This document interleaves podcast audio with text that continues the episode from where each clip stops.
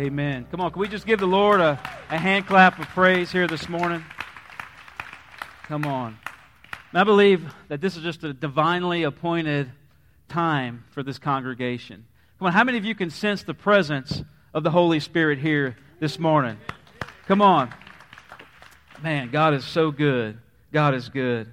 God is good. I want to give you just a couple of announcements that, uh, for one, we have. Uh, we have a great, wonderful victory this, this past Saturday in our mobile food distribution here in Youngsville at, uh, at Ernest Gallet Elementary. And uh, Michelle, would you mind standing up? If I don't, I didn't tell you I was going to do this, but uh, Michelle is our food pantry coordinator, and she's yeah, come on. She spent she comes up here to the church every uh, every Monday, Wednesday, and Friday. Not only does she does she help serve uh, the people in Youngsville and Milton and Broussard and South Lafayette, but she also helps lead our chapel services here, right here in the sanctuary. So I just want to encourage you if you if you have an opportunity to come and, and be part of that wonderful, wonderful ministry. But Michelle, how many families did we provide food for just this in one day in, in Saturday? In one hour, we had the ability to serve a hundred incredible, powerful time of worship. I like to just just giving us some some genuine, authentic African worship. Come on, how many of you realize that worship is is is more than just singing some songs? Come on, we were talking about this at worship practice, and, and I just made a comment that, that you know, we're, we're going to worship God, and then we're going to sing songs if it's necessary. Come on, we can worship God and we'll sing songs if necessary. Come on, worship requires more than just, than just vocalizing and singing songs. All that does is just gets us on the same page. But as we just enjoyed some, some African worship, uh, Peter was doing some, some dancing up here. Come on, there, how many of you realize that dancing is a spiritual act of worship? Come on, David was defined by his freeness in dancing. Come on, we're a land of the free. We need to be free to dance. We need to be free to sing. Come on, we can lift our hands, we can clap our hands, we can shout with our with our voices, but until we can get the, the Holy Ghost hops, until we can begin to dance and loose those, those bonds and chains in our worship, come on, God has the ability to transform your life in that. So I want to thank Peter for just doing the, the, the I, I, can't really do it really well as, as good as Peter can. But come on, in, in, Africa, they know the freedom that was paid on the cross by Jesus Christ. But we had Robin, she came uh, from, from, uh, from Uganda, but you know, her story didn't necessarily start in Uganda. And in fact, when we first met Robin, uh, Ron, okay, Ron, you got it? Hey, awesome. Uh, so this is when, this is, uh, Shannon probably remembers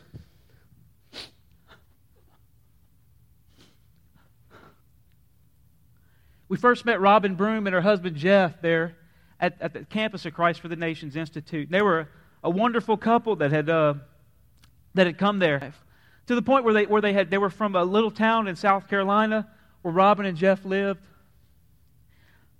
To ministry isn't a decision that you're going to make just in an instant, right? It's something that requires thought and prayer and, and advice and guidance. But during that time, that they were there in South Carolina, Jeff, he was, a, he was an avid mechanic and, and carpenter and motorcycle enthusiast. And he was killed in his, in, right there, not far from his own home, in a tragic motorcycle accident. Come on, how many of you realize that, that at that moment Robin lost her, what she thought was her support? She thought that, that all of her dreams had been dashed. That at that moment, she's like, What am I going to do now? I can just go back home and live with my dad, and I don't really know what's going to happen. But but how many of you realize that when faith is planted in your heart like a seed, it says that mustard seed faith has the ability to move mountains. And Robin didn't just let that dream die, but she let that, that dream, that seed that was planted with her and her husband begin to grow. See, Robin thought her dreams were over, but God had other plans. Let's go to the next slide for me.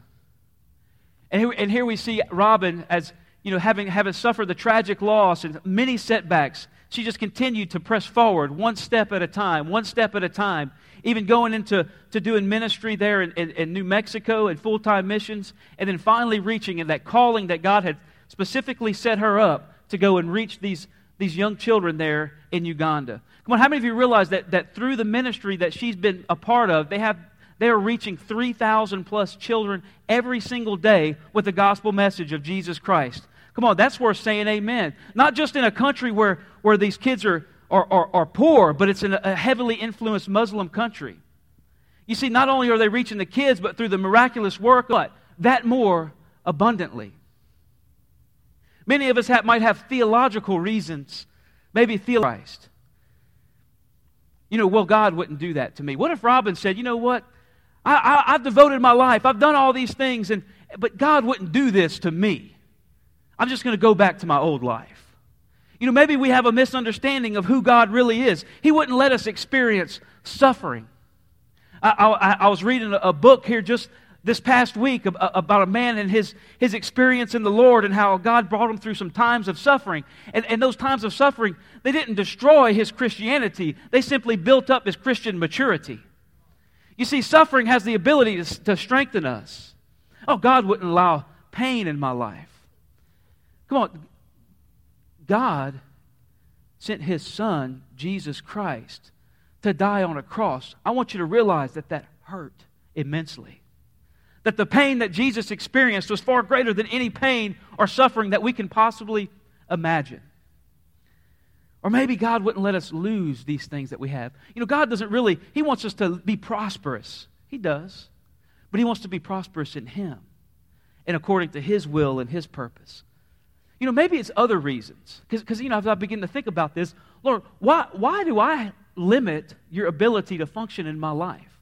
Maybe it's some political reasons that we have. Maybe it's not theological. I fully believe all the things that God is doing and wants to do in me, but simply because I'm more worried about my, my popularity or what others might say, or maybe I may be politically incorrect in what I'm fixing to say or do in a place. Come on, me and Shannon go to restaurants many times, and, and, and, and again, she's more open to this. This is just kind of her spiritual gifting is intercession. And, and, and is, is that the, the, the friends you don't want to be part of? Come on, I want friends that are encouraging me, personal reasons, that we don't follow fully into the footsteps of Jesus Christ.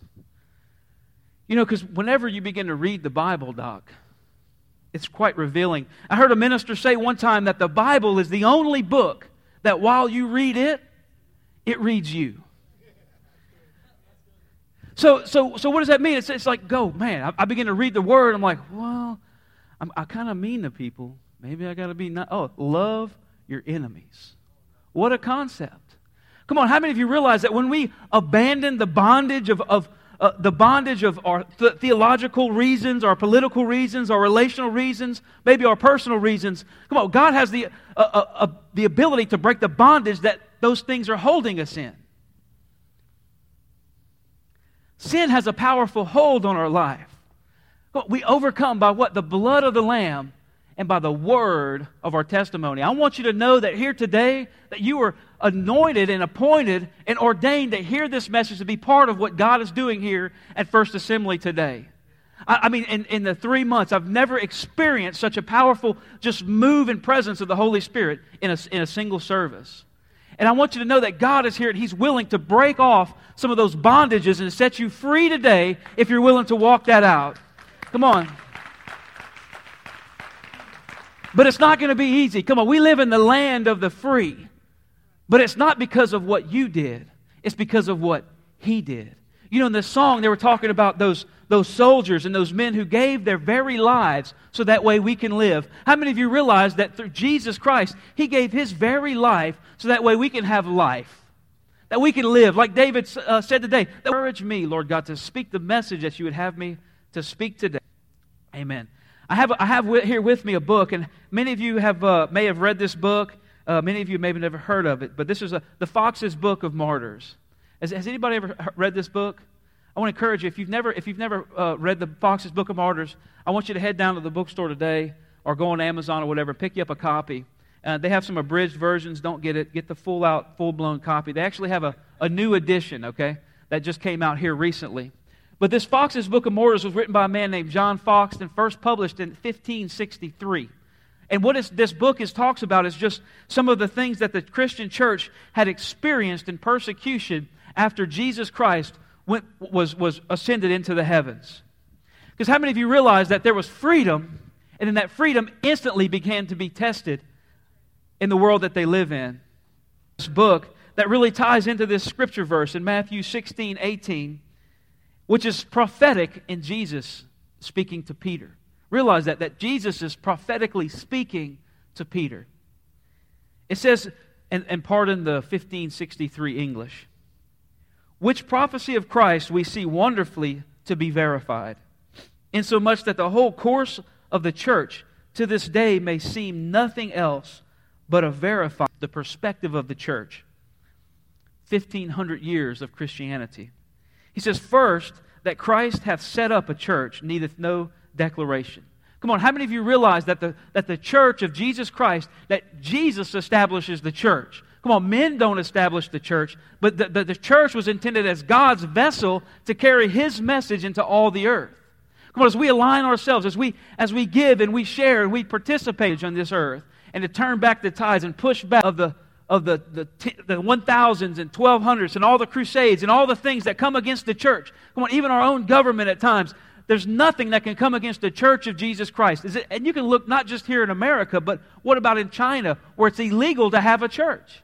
Other than one that's established by the government, where you read my books, uh, you read my Bible, you do exactly how I say it, and that's what we're going to do. But come on, how many of you realize that Jesus Christ, He didn't die so that we could our faith is established in Jesus Christ. It's tested against a world set against freedom and endures with all power to stand until Christ's return.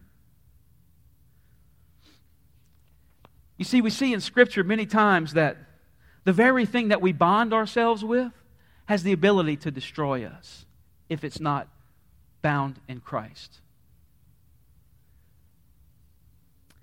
In fact, right there at the, very beginning of of the church, the Pharisees and the Sadducees, and we're going to read a little bit about that. This was the religious order of the time. They began to, to as soon as Jesus Christ came to this earth and he began to set the Christians free, they began to come against that Christian work and align themselves with a, with a tyrann, tyrannical government in the Caesar.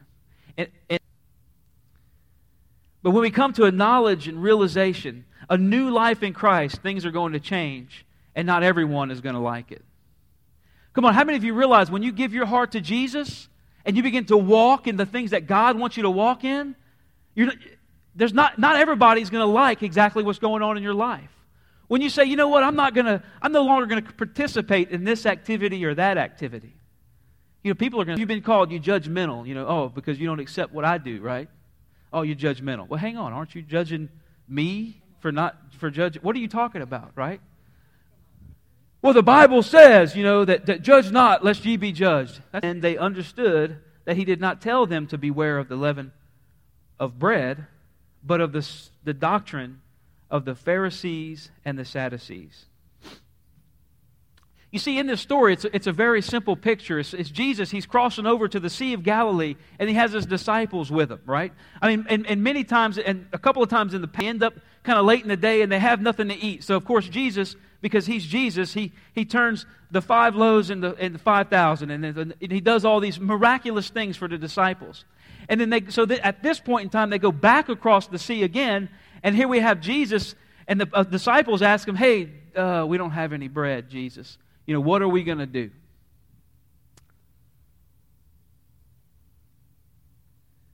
And Jesus, and the only way that Jesus can do this, he answers a question that nobody asks. They plainly ask him. They said, Jesus. They came to the other side and they had forgotten bread. And Jesus says, Take heed and beware of the leaven of the Pharisees and the Sadducees. And they said, Well, it's because we have no bread. You see, the disciples, although they're on this walk with, with Jesus, they were on this walk with Jesus, they come across a, time, a trying time. How many of you realize when we're walking with Christ, we're not always prepared for every situation that may pop up in our lives? We may have times when we feel like. Come on, am I the only person? As, as I walk and as I do things, I'm like, uh, God brings me places and I'm just not ready to quite be in that position. But instead of Jesus saying, you know what? You, shame on you guys. You know, last time I had to provide, I'm going to provide again. But I think Jesus is teaching them a lesson. He's saying, you of little faith. He said, I didn't bring you and train you and, and, equip you and set you up for ministry so that way you can be many times over and over again that everywhere you these. Come on, when somebody challenges you and challenges your faith, many times we have this ability to want to go and reason.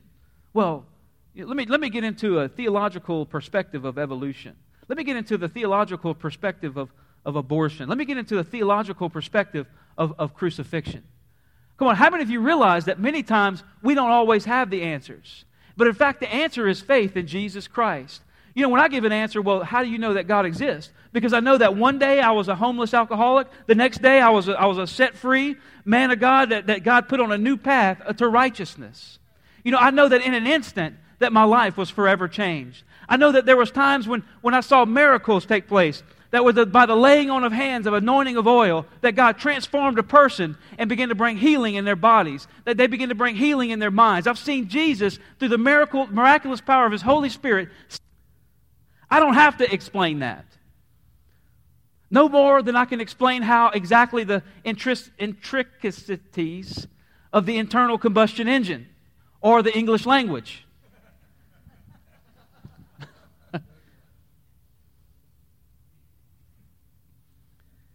You see, he says, Beware of the Pharisees and the Sadducees. In fact, John calls the Pharisees and the Sadducees the generations of vipers.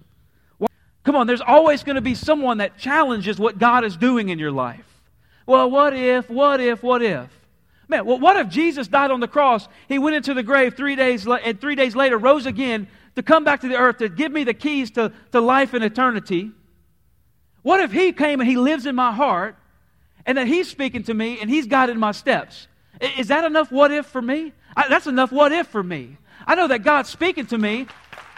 You see, the Pharisees and the scribes directed the works of God through their authority. You see, what they wanted to do was they wanted to limit the work of God, not to, to be a personal God, but he, they wanted to have control over what God was doing and to authorize everything that God would do. Come on, how many of you realize that God can speak to anybody here? And those same Pharisees and Sadducees and scribes, when it came time to acknowledge Christ or to not acknowledge Christ, what did they do? They bowed to the works of Caesar. And they said, we're not gonna, we're not going to get involved in this for political reasons, for theological reasons, for personal reasons. Come on, how many of you realize that the high priest, in order for him to say Christ is Lord, you know what he has to do, Doc? He has to step down as high priest. He loses his whole livelihood. The, the, the, the Sadducees, if they acknowledged Christ and his resurrection, they didn't believe in the resurrection from the dead. That's why they were sad, you see. That's why. They were a political thing that they had, they had certain views that they, that they withheld higher than, than the reality of what's going on. Don't let your thought processes transcend the things that God is doing in your life. Come on, just because you may be healed in Jesus' name by the power of the Holy Spirit, and your own doubt could bring that, that whatever God healed you from right. You know, when you begin to take authority in Jesus' name, come on, God has the ability to work in that. And it scares the fire out of the devil. Actually, it scares the fire into the devil. You know, I like to share this story there in Acts chapter 7. I think it's about Stephen and, and how, how, how the apostles, they wanted to, to spend some time just in, in prayer and in fasting and in study and filled with the Holy Spirit to fulfill the work of the ministry. Don't buy into that attitude. That's what Jesus is saying. He's saying, disciples, listen, I know you don't have any bread, but, but beware of the leaven of the Pharisees. He's saying prophetically that there's going to be a time whenever, whenever you need to have faith in what I've already done you don't need to add anything to it. And that, that, that's already carried out as we look in Acts chapter 4, verses 1 through 4. That Peter and John, they go into the temple, and we have this incident where, where there's a man who's there, and, and he's, he's been, he's disabled. And Peter and John, they look at him and they say, Hey, l- look at me. And he says, Silver and gold have I not, but what I have, I, am going to give it to you. And, and, that man stands up and he walks and he's healed that day in the temple. Come on, it's a, it's a miracle carried out by the apostles. Come on, how many of you realize that before that time, Peter and John may not have walked in that type of anointing? But immediately, right after that, they have to begin to defend what God's doing. How many of you realize that the, that the, the, the absolute bitterness that had to be inside those Pharisees and Sadducees to see a man who was lame from birth raised again and be able to walk, and then them question what God is doing in that situation, or begin to put limitations on what God is doing. Uh, what kind of heart is that? It's a heart of 4, verses 1 through 4. It says, Now as they spoke to the people, the priest and the captain of the temple and the Sadducees came upon them, being greatly disturbed that they taught the people and preached in Jesus the resurrection from the dead. And they laid hands on them and put them in custody until the next day, for it was already evening. And then we have my favorite word in the Bible, and many of your translations may vary. It should say, it says, Many of those who heard the word believed, and the number of the men came to be about 5,000. Come on, how many of you realize that there's power in the name of Jesus Christ? That message of eternity through Jesus. They're walking out of Egypt free. They once were, were they were in bondage, slaves to an Egyptian government, and now they are free. Free is a scary thing. We live in the land of the free. I mean, how many of you realize those Israelites, all they had to do was walk into that freedom? That stuff. How many of you realize that we live in a free country even today because of those who fought for our own freedom? Most of the time, the people who, who fight for freedom are the very ones that don't get to experience the fruit of it. I want you to live in freedom today. I want you to live in the freedom not only in this country, but at freedom in Jesus Christ who set you free, that you shall be free indeed. No longer bound up like those Israelites. But how do walk out? They, they bump up against a, a chasm, a great lake or sea. And, uh, and in front of them seems impossibility. Behind them, they have the Egyptian government coming back to reclaim, the, that, that Pharaoh coming back to reclaim what God had rightfully set free. Come on, I, I, want you to know that, that that's happened to me more than once where, where I'm walking through, God sets me free from something only to say, I can't a miracle. I have a choice to make at that time. I can either take a miracle or I can, I can just take a surrender to the enemy. Come on, I refuse to surrender to the enemy. I refuse to sur- surrender to what, to what the, the, the enemy has done in my past life. Like Doc said here the other uh, last week, he says, right? Come on, I believe. You know, here this morning, freedom is simple.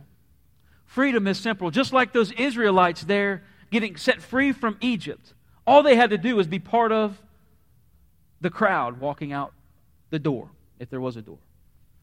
All they had to do is be part of that crowd. All we have to do to give our lives and to walk in the freedom of Jesus Christ is to just step through into that freedom. It says that if we abide in His Word, abiding, you know, abiding doesn't take really any effort, it just takes abiding, just being in the presence of the Lord. If you just are in the presence of His Word, and it says that this, that this Word will make you into His disciples.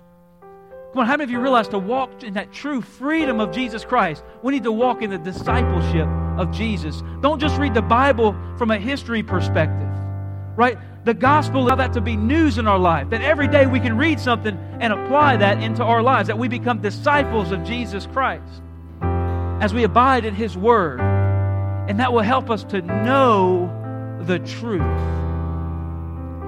Come on, the truth that you have been set free not, not so that way you can live to some religious or carry out some religious obligation. The truth that you have been set free. Not so that way you can be. Come on, I believe that, that Paul said. He says, you know, all things are permissible, but not all things are, are what? Good or beneficial. All things are, are permissible, but not all things are beneficial. Come on, I believe that there's, there's some of us even here today that Jesus wants to set free, that all we need to do is begin to say, you know what? I'm shaking off these chains of bondage. I don't want to walk in freedom anymore. It doesn't what Jesus has done for you. A just uh, pride in your heart, if you're bound up by, by just not knowing the truth, saying, I don't even know the truth. Only truth I get, I get from other people. I want you to know that the truth resides in the Word of God. And as we abide in it, it abides in us. That Jesus Christ has the ability to come into our hearts and dwell forever, setting free the captives. Could you stand with me, please, here this morning?